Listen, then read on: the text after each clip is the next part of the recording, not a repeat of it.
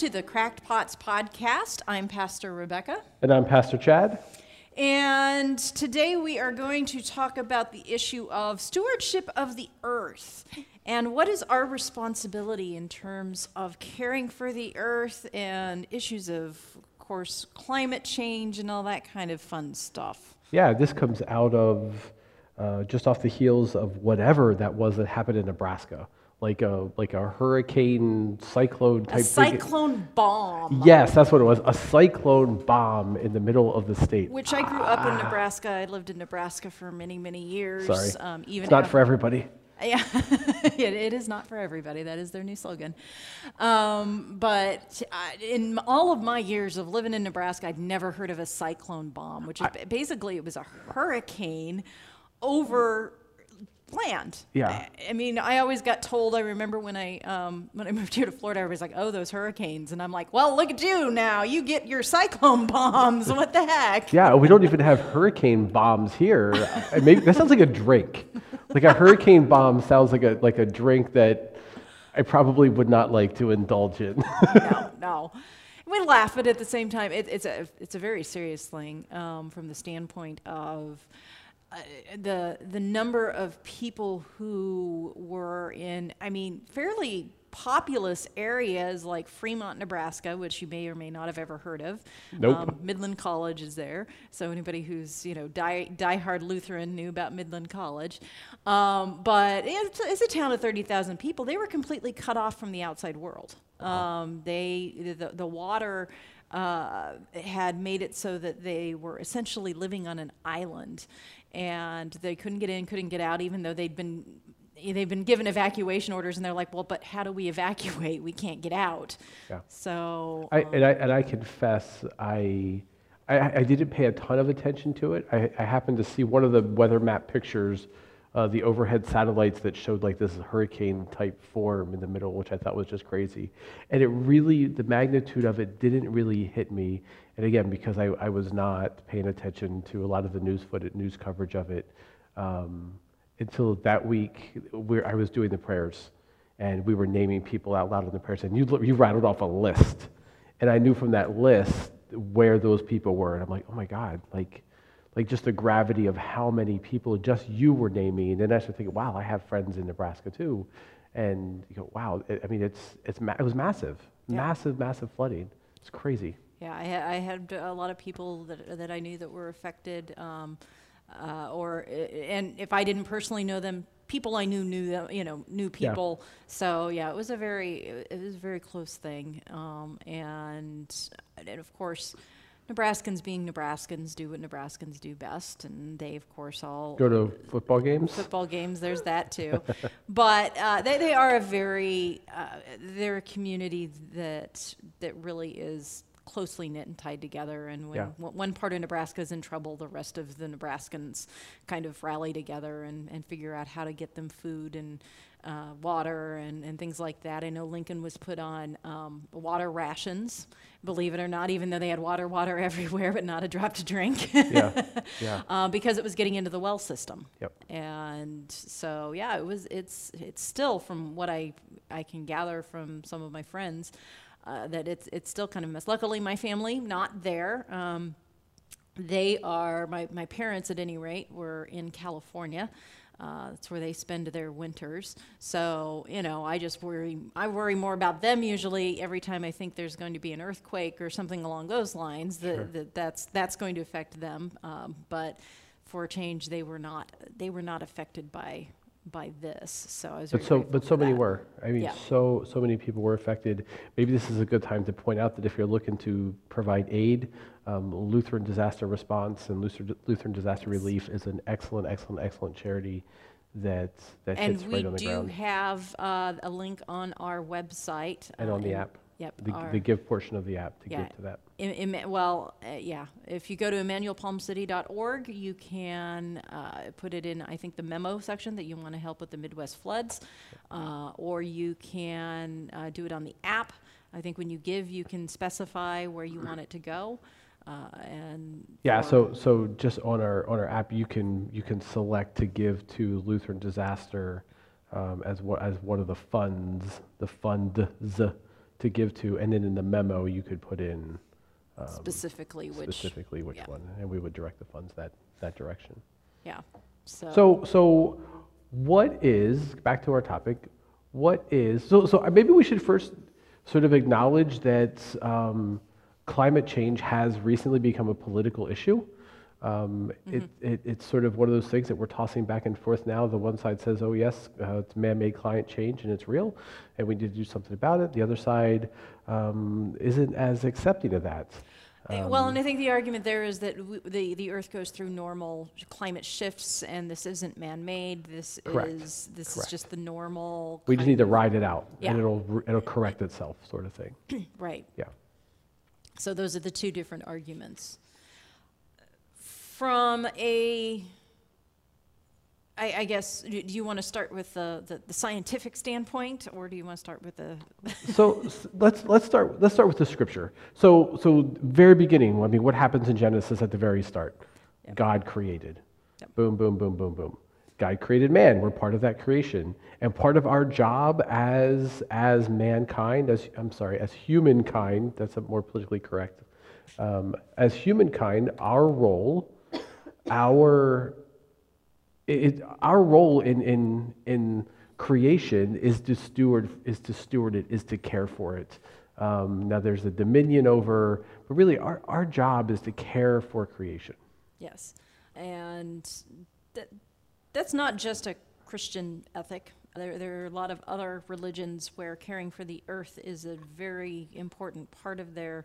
Uh, in, in fact, I bring up this, this religion just because it's always fun and so unknown. Zoroastrianism, uh, the, the Persian uh, religion, which is a monotheistic religion, actually had a lot of influence on Christianity and uh, Judaism and probably Islam as well. But uh, one of the things within Zoroastrianism is that you are required to be mindful about the environment because, because it's God's creation. Right. You are not supposed to be polluting it, doing anything along those lines. So there's there's an ethic there that uh, is is very much because this is God's creation. We are supposed to we're supposed to take care of it like it's God's. yeah what a, that's a that's a novel concept and Yeah. I mean, think about how people freak out if um, we do things around the altar because that's holy space. And say, oh no, no, no, you're not supposed to do that because that's God's. That's God's space. That's that's you know that area that's dedicated. And it's like, well, but our planet is our, God's. our waterways our forests our rainforests our you know Yeah. Land masses in general. Yeah, and, and I think pro- part of the problem of where we have come uh, or come to from a scriptural standpoint or a religious standpoint of where a lot of the mentality that it really doesn't matter what we do has to do with the groups that believe we're living in the end times. Yep. Um, that, that, that believe that um, the signs of the time are at hand and this has all been written out and, and God has decided that the earth is going to be destroyed and it's just a matter of when. And they're just kind of sitting back waiting for that to happen. And essentially, their, their view is the world cannot be saved. Barbara Rossing actually writes about this, this phenomenon um, in her book, The Rapture Exposed, uh, in which she kind of goes after this, it's called dispensationalist type of, of hmm. theology, in which uh, the idea being, you know, there's going to be the secret rapture and people are going to be raptured off, and then the world's going to get destroyed in that seven year tribulation period anyway, and then God's going to just create something new. And a couple of things that she points out is that the, the, the basic rapture credo is that the world can't be can't be saved and they're willing to live in a world with no more responsibility for caring for it than just letting the clock run out. And just basically the, the, all of these signs of environmental degradation and getting worse is just proof that the prophetic clock has continued down almost all the way and that is going to then give them their escape. So it's a doomsday clock. It's a doomsday clock, basically, yeah. They're very focused on saving just individuals out of the world as opposed to dealing with the fact that we all still maybe kind of have to continue to live here. And she also points out that one of the the That sounds really selfish to me. it is So, so it, it sounds, and I, I, maybe that's just judgy on my part, so I'll confess that. Um, but it, it sounds very selfish to say, well, one, we don't know when that doomsday clock is gonna is gonna run out, but uh, the the legacy it leaves for our kids and grandkids and great grandkids and that I struggle I struggle with that. Yeah, well, and for for them, it, it's all about just humans, and it has nothing to do with animals, and has nothing to do with, which I find very interesting when you look at in in the book of Revelation in particular, who's standing before the throne of God? It's the four living creatures. Mankind is included, but they're We ain't alone. We ain't alone. That's right. That's right. Um, and so this this concept that it it's only for you know God God's new earth and new heaven is only for humans is not exactly followed up in scripture because it, it, it, So, so trivia question for the listeners: How many podcasts has Pastor Rebecca referenced the Book of Revelation? In case you haven't noticed and you haven't picked up on it, Pastor Rebecca loves the Book of Revelation. I can apply Revelation to almost anything. I really can. I'm I- I'm learning that's how that versatile I think the Book of Revelation is. I know I'm very um, unique in that, but I really do think it it speaks to. I think it speaks to our reality, but not in the ways that it typically has been utilized. Uh, I, I go a different different route. it definitely makes you special. It does. It is. It's my it's my special thing. But anyway, part part of the other thing that Barbara Rossing p- points out is that the word new can also mean renewed. And she makes the argument that this is the only earth we're going to get. And God coming down and, quote, renewing the earth, there's got to be something left to renew. Now, can he create? Yes, of course he can. But what you know, and, and the assumption that we are actually living in the end times, I think, is very uh, problematic. So I, th- I think this really is, I didn't expect we would end up in this sort of this part of it, but I, I almost hear that with the same level of frustration I do with so much of theology these days. Well, God will take care of it. Mm-hmm. God will take care of it. God will take care of forgiveness. God will take care of the kingdom of God. And for me, I think we are called, we are very much called to be active participants in the kingdom of God. And that in, in terms of how we act with each other, and in the context of this podcast, how we interact and engage the planet. Yep. And caring for one another and caring for the planet, I think, is, is a deeply divine um, act and responsibility that we bear as, as, as, as God's as part of, a part of, not the, a part of God's creation. Well, and, and, and the interesting part about that, and I agree wholeheartedly, by the way, of we're, we're active participants. Um, I actually, I think maybe it was our last podcast, I, ma- I made a comment about the fact that we are called to, to be the change. It's not that God's just going to miraculously wave a magic wand and the change is going to happen without us having any part in it. I, I, I, that's that's kind of our role. I feel is that we are those agents that God works through. Can we do it without God? No. If we're trying to do it individually by ourselves, absolutely not. That's not going to happen. But God working in and through us, yes, that does bring change. Yeah, yeah. I, so if you swim in Lutheran waters, you're likely familiar with the name Rachel Kurtz. And Rachel Kurtz did a song at the youth gathering in, in uh, New Orleans, the Citizens with the Saints, when I don't remember the year because I'm not good with remembering years.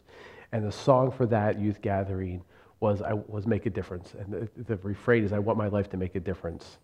And that that I mean that song really spoke to me, and I, I think that's I, that's sort of the mantra. I think our lives are supposed to make a difference for other people, and in this and in this in this vein, this podcast creation as as we're as we're talking about the planet and and where we're headed um, as a planet. So there's a really good. Go ahead. Oh, oh no, and I was just I was just also going to toss in that and, and for you know, the people that are kind of the sit back and just let things happen people. Um, one of the things I find very interesting is, and of course, they're, they're pulling very heavily on things like Revelation and all this destruction, but they're ignoring certain parts of Revelation that also say things like um, in Revelation 11 18, that says, and when the nations rage and all that, God will destroy those who destroy the earth. Oops. Yeah, that, that's, that sticks out for me. that that kind of sticks out uh, is well wait a minute it isn't god destroying the earth it's us destroying the earth and that that's kind of a poignant point that that gets glossed over Well, I gloss over that too. That's a little, woof. Ouch. yeah it, it's it's a harsh So but speaking of destroying the planet, yes um, and so how we're doing that yeah, so there's a really good documentary on PBS, and it's a, it's slightly dated. Um, it, it came out a few years, a number of years ago, and it's it's sort of narrated and hosted by Richard Alley, who is a, uh geoscientist at Penn State. We are Penn State. Go Penn State. Um, and he narrates this, this documentary about climate change. And the reason I really liked it, is it's called Earth and Operator's Manual or Earth the Operator's Manual. what I really appreciate about it is it breaks things down in ways that my non scientific self can kind of understand um, because I need that. So the question is always, well, how do we know it's man-made, right? Well, it's, it's just it's just a, it's just a cycle. It's just a change. So he breaks it down, and he says, okay, so there's carbon 12, which is plant-based. right Carbon 12 is plant-based. so they do carbon dating if Yep. i remember correctly Yep. So carbon 13 is from the decay of rocks, So often volcanoes um, erupting emit carbon 13. Carbon 14 is a decay radioactive part, like from dinosaur bones, that sort of thing. So carbon 12 um, in the air is from the burning of fossil fuels, because fossil fuels are the decay of, of plants and those types of things. Okay? So when they measure, they're able to measure the CO2 levels in the air. Well, the carbon 13 levels, I'm sorry, the carbon 12 levels, see, I'm not a scientist.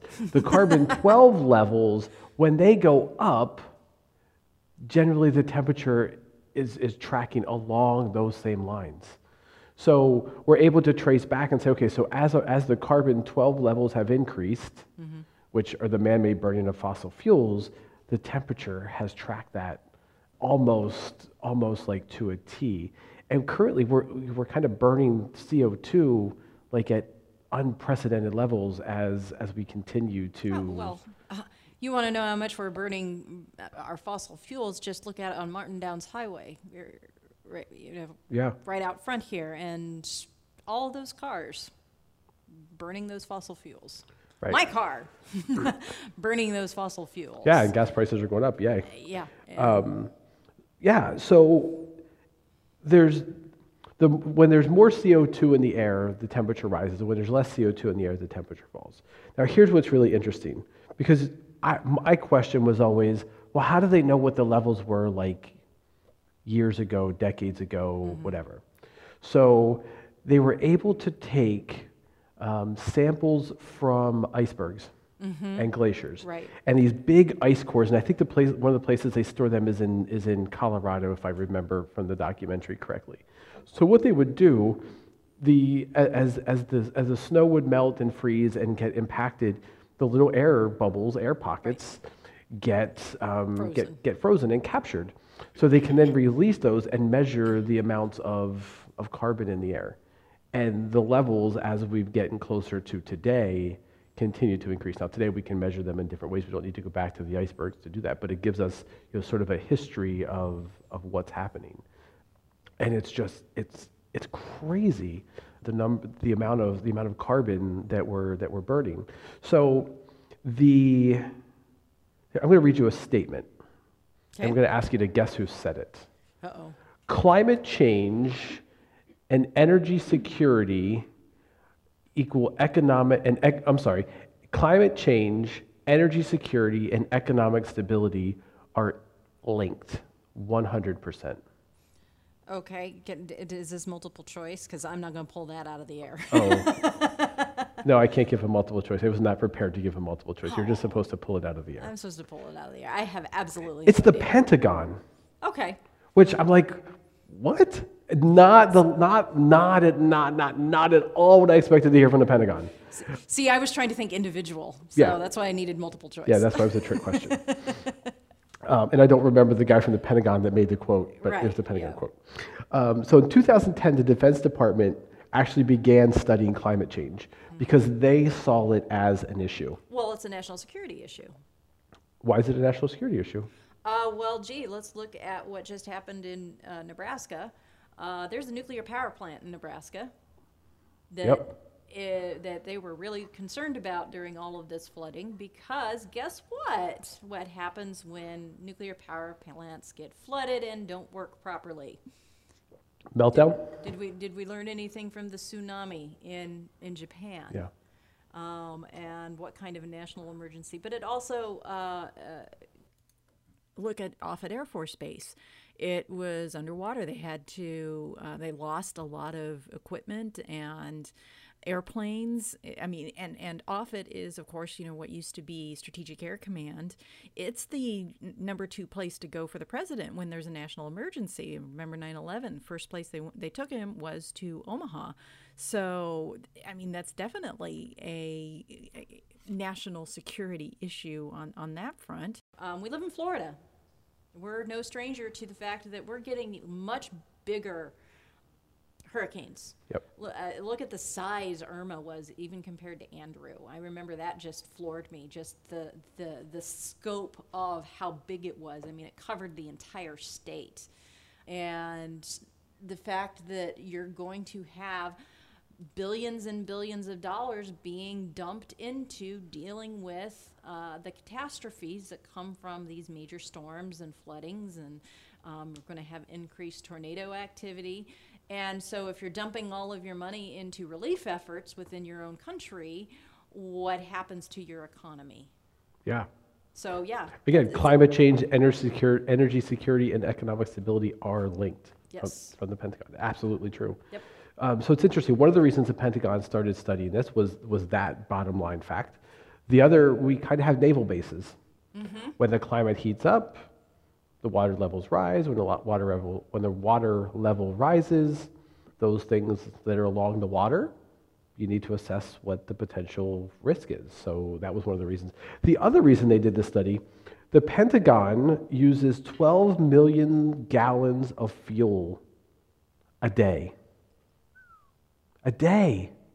Doesn't shock me, but No, but I, I, I guess it doesn't shock me, but that number was, was big.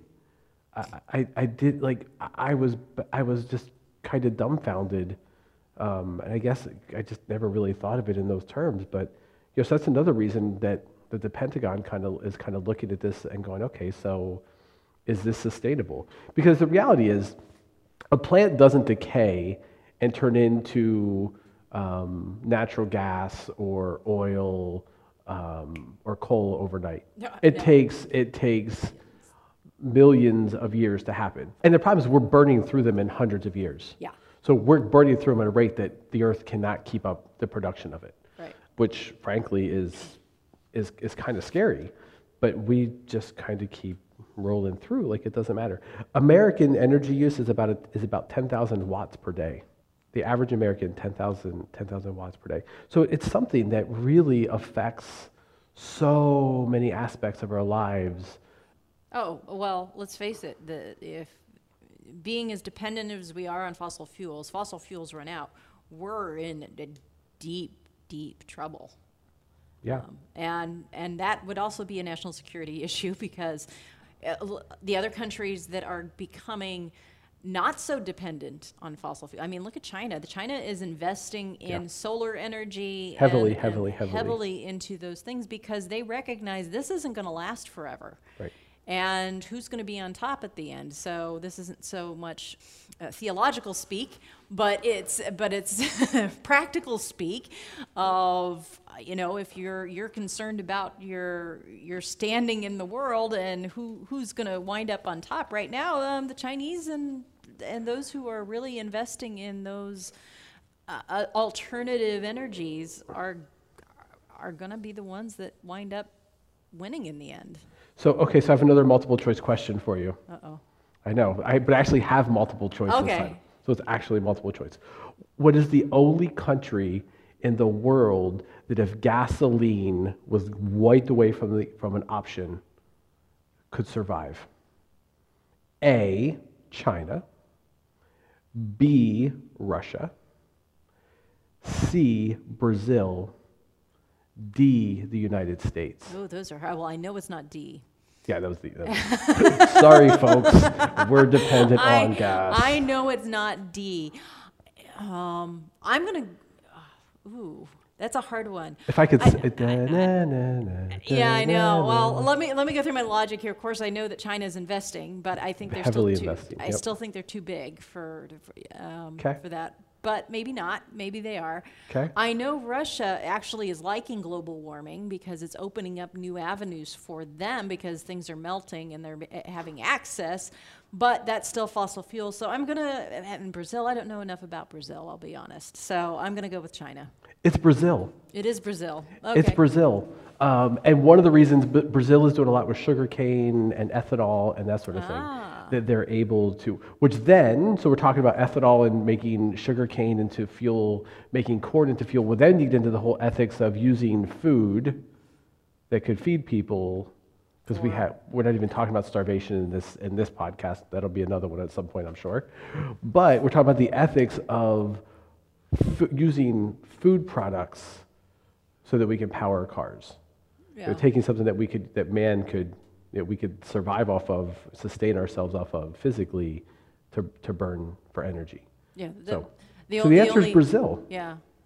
Um, interesting. I, I, I would not have, I didn't, I, I did, like I said, I don't know that much about Brazil.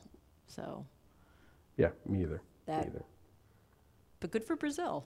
Um, I, I, you know, I guess if you're, I, I'm trying to look at the, the argument of whether you can use that food for, for that or, or not.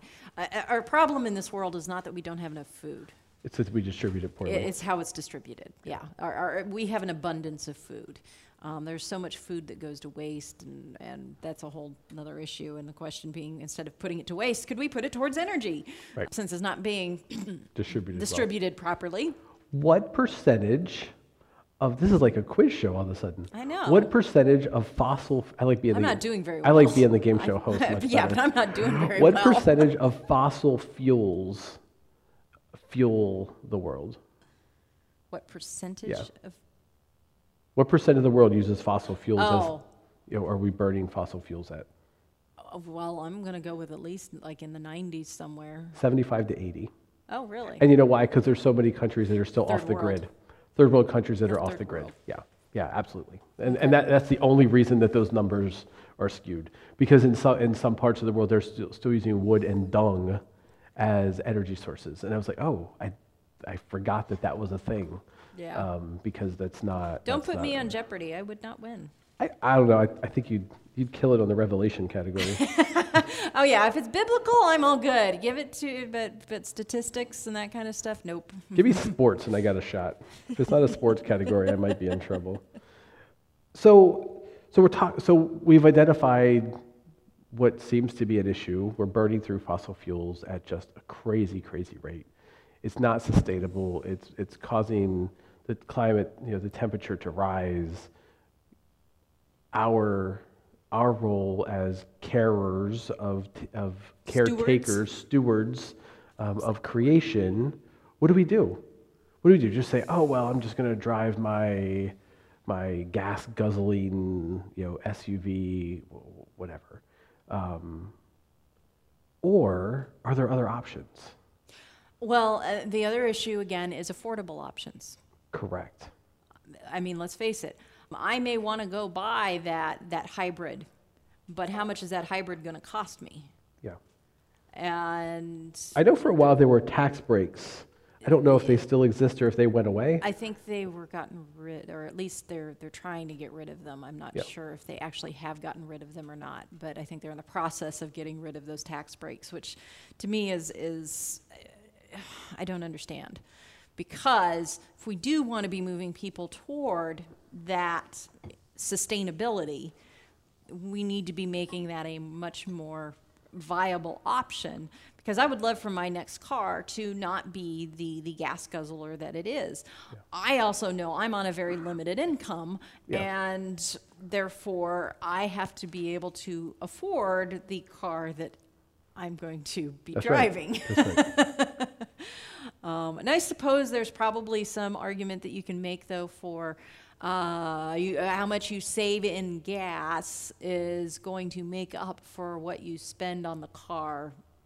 I, I don't That's- know. I have never done the math. That's what they say. They- I mean, I've they- never they done the They math. say that and maybe that's what I need to do. Is I need to I need to do the math and say, okay, is it actually worth it for me to do this because I will save X amount on on. And I think it gas. depends how much you drive, that sort of thing as well. And the sad reality is for especially, i- i- for, well, for anybody, but especially Americans, uh, if you hit them in their wallet, that's where it's gonna, that's where the change is gonna happen. Yeah.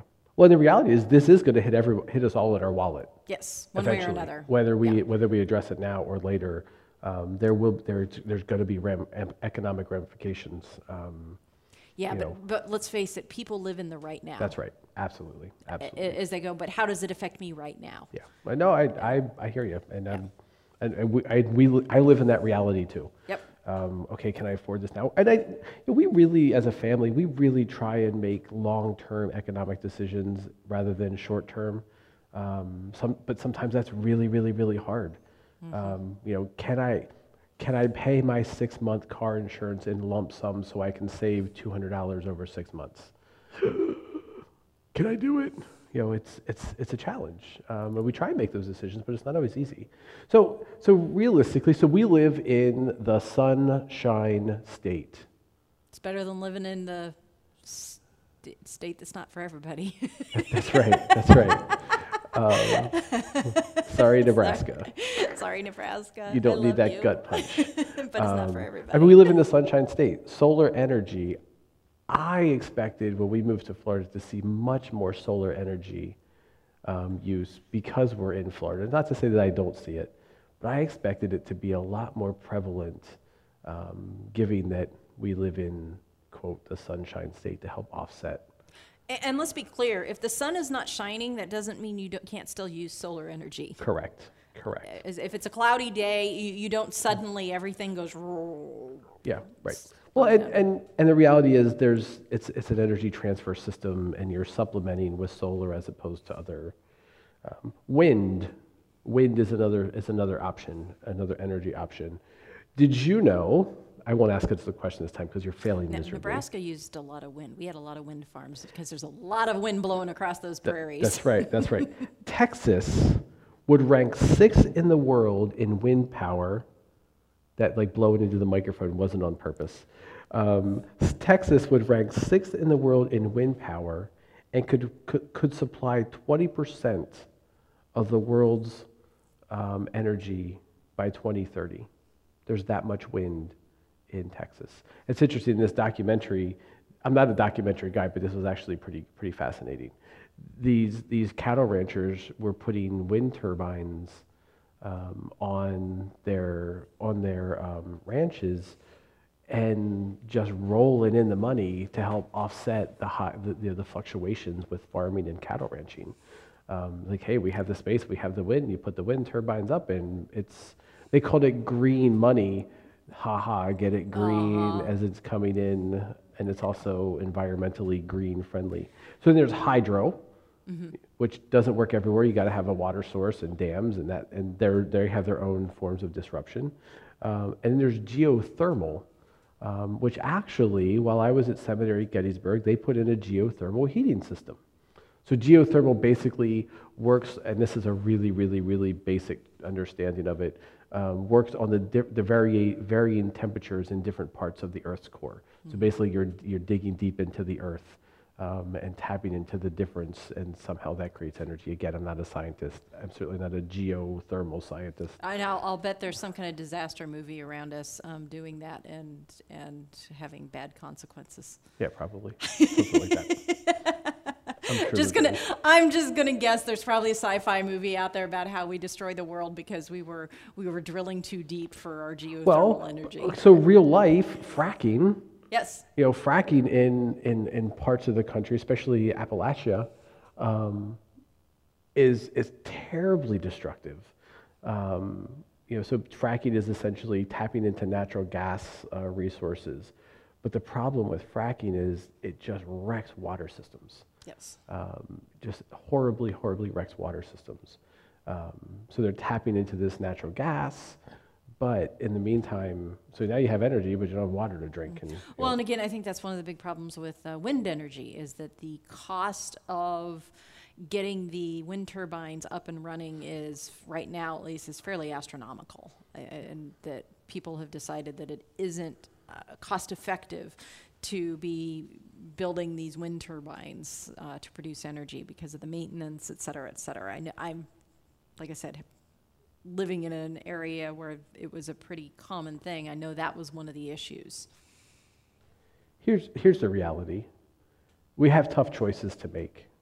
Um, and sometimes, sometimes tough choices are easy, sometimes they're not. Um, sometimes, sometimes the, tou- the answer to the tough choice is really just an answer that we just don't want to tackle. Well, and let's face it, what makes what makes the decision hard always boils down to the same thing: What's that? economics. Yep. Always boils down to the money. And, and really, should that be? I, under, I understand. I understand. I understand. I understand. I understand that that is a reality for so many people that they have to make purely economic decisions. Um, some for sustainability.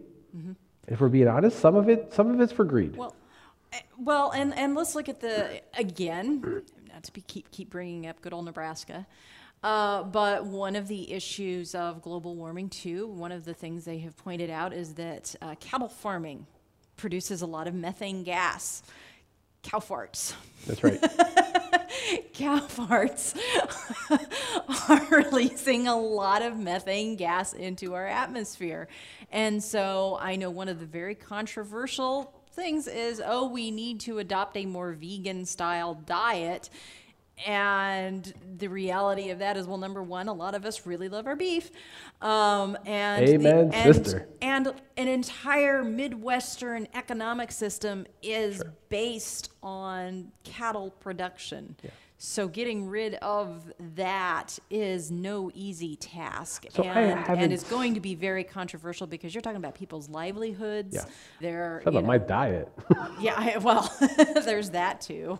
and I okay, so uh, wow, um, we've transitioned into the cow fart portion of, portion of the podcast. of the podcast. You knew I was going to have to bring up cow farts at some point, though. I, actually, I didn't. I didn't expect we would be Didn't talking about there? cow farts. Didn't go there? So, so I'm aware that methane gas eh, through cow farts is is a thing um, that is that is that is detrimental. What I don't know, admittedly, I don't know, is how detrimental that is compared to the other forms. the other forms Yeah. that are that are. And I, I haven't dug into that research either. I just, I just wanted to bring I'm up willing cow to bet.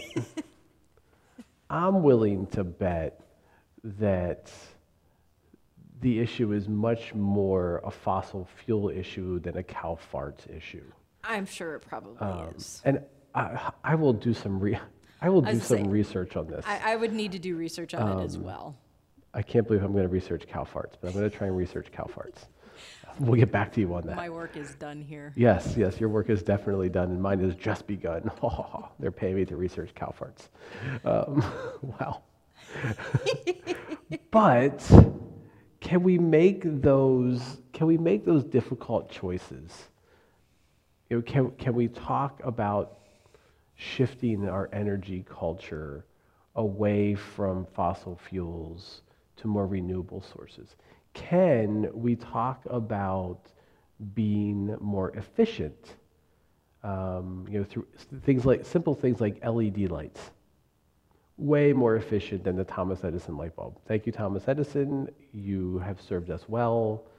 You know, God rest your soul. You've done marvelous, incredible work. But the reality from an energy standpoint is we've evolved past the common light bulb. Mm-hmm. Um, you know, so can we talk about being LED and LCD know, and yeah, all of those things, which which brings me to to this space that we're sitting in.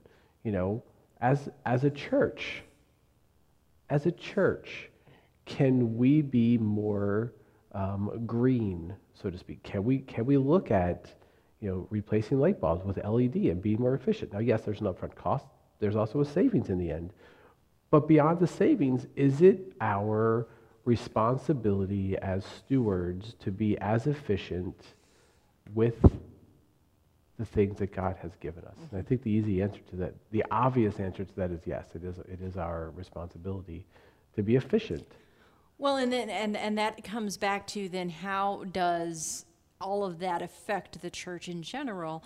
And let's face it, it, it comes back to it affects church budgets and it affects how churches are going to uh, spend their money. If if you believe the world is ending, and your goal is you need to go save everybody's souls for before the rapture and all that fun stuff your budget is going to be geared toward something like evangelism you're, you're going to be out there trying and you not care, you're not caring about any of that if we're looking at it though from the standpoint of wait part of my, my role as a christian is to care for the earth uh, as well as my community and the other people because we're you know the likelihood of us being here for quite a while yet um, i hope so. I, I, mean i think of, of king hezekiah.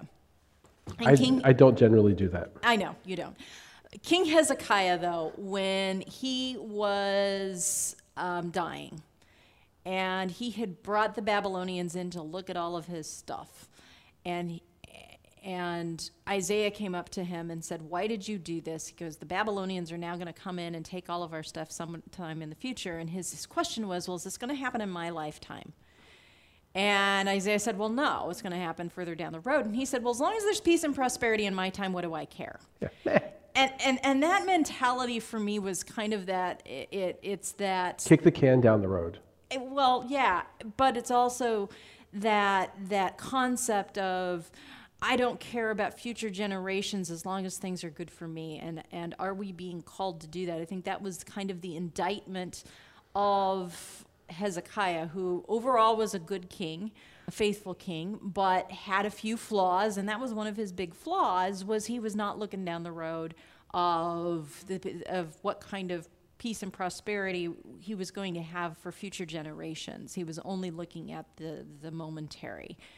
Um, and the problem that we have with something like climate change is not only is it going to affect the, the, the down the road future, our grandchildren, that kind of stuff. And I mean, I'm single, I'm not going to have grandkids, so why should I care?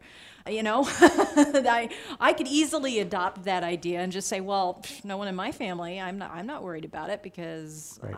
I, I'm not, I don't have any heirs that, that are going to be affected by this. But I still kind of consider my fellow humans as fellow kin, and maybe I care about what their future is going to be like, and maybe I need to be doing something in the here and that now that is going to affect that future so that they don't have to be dealing with it. But the other reality is we're still going to have to deal with it because we're already seeing it. We're, we're already seeing these changes. Yeah, yeah, we are, and they're we, we. I think we're too quick to just stick our head in the sand and say, "Not my problem." Not my problem. Somebody else will deal with it, whether that's some another person, another generation, or or whatever. Um, and it's it's sad. I mean, it, it is. It's sad. I, I think you know God has has given us an absolutely beautiful creation. Um, and sometimes, sometimes I'm, I'm literally in awe the other night, the moon was like 5,000 feet wide, like just like in the sky. It was just so huge. Yes, I know the moon is bigger than 5,000 feet wide.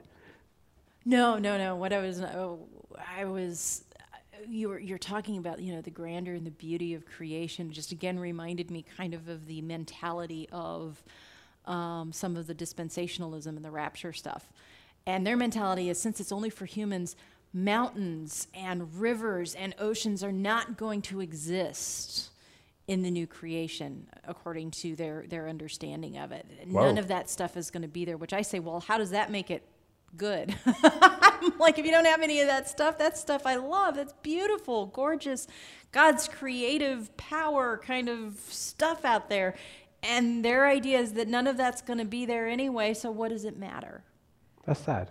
Eh, yeah, that to me is a very sad way of of looking at it because I think it was it's like Tim LaHaye who wrote the Left Behind books who made some comment so. about that, who who who was saying, "Oh, we're not going to have any of the mountains and stuff. It's going to be just people." And I'm like, "Heaven's just me looking at other people? That stinks." no offense to my fellow humans, but Maybe not my- everybody's. that's not my vision of heaven. maybe I'm much better looking in heaven.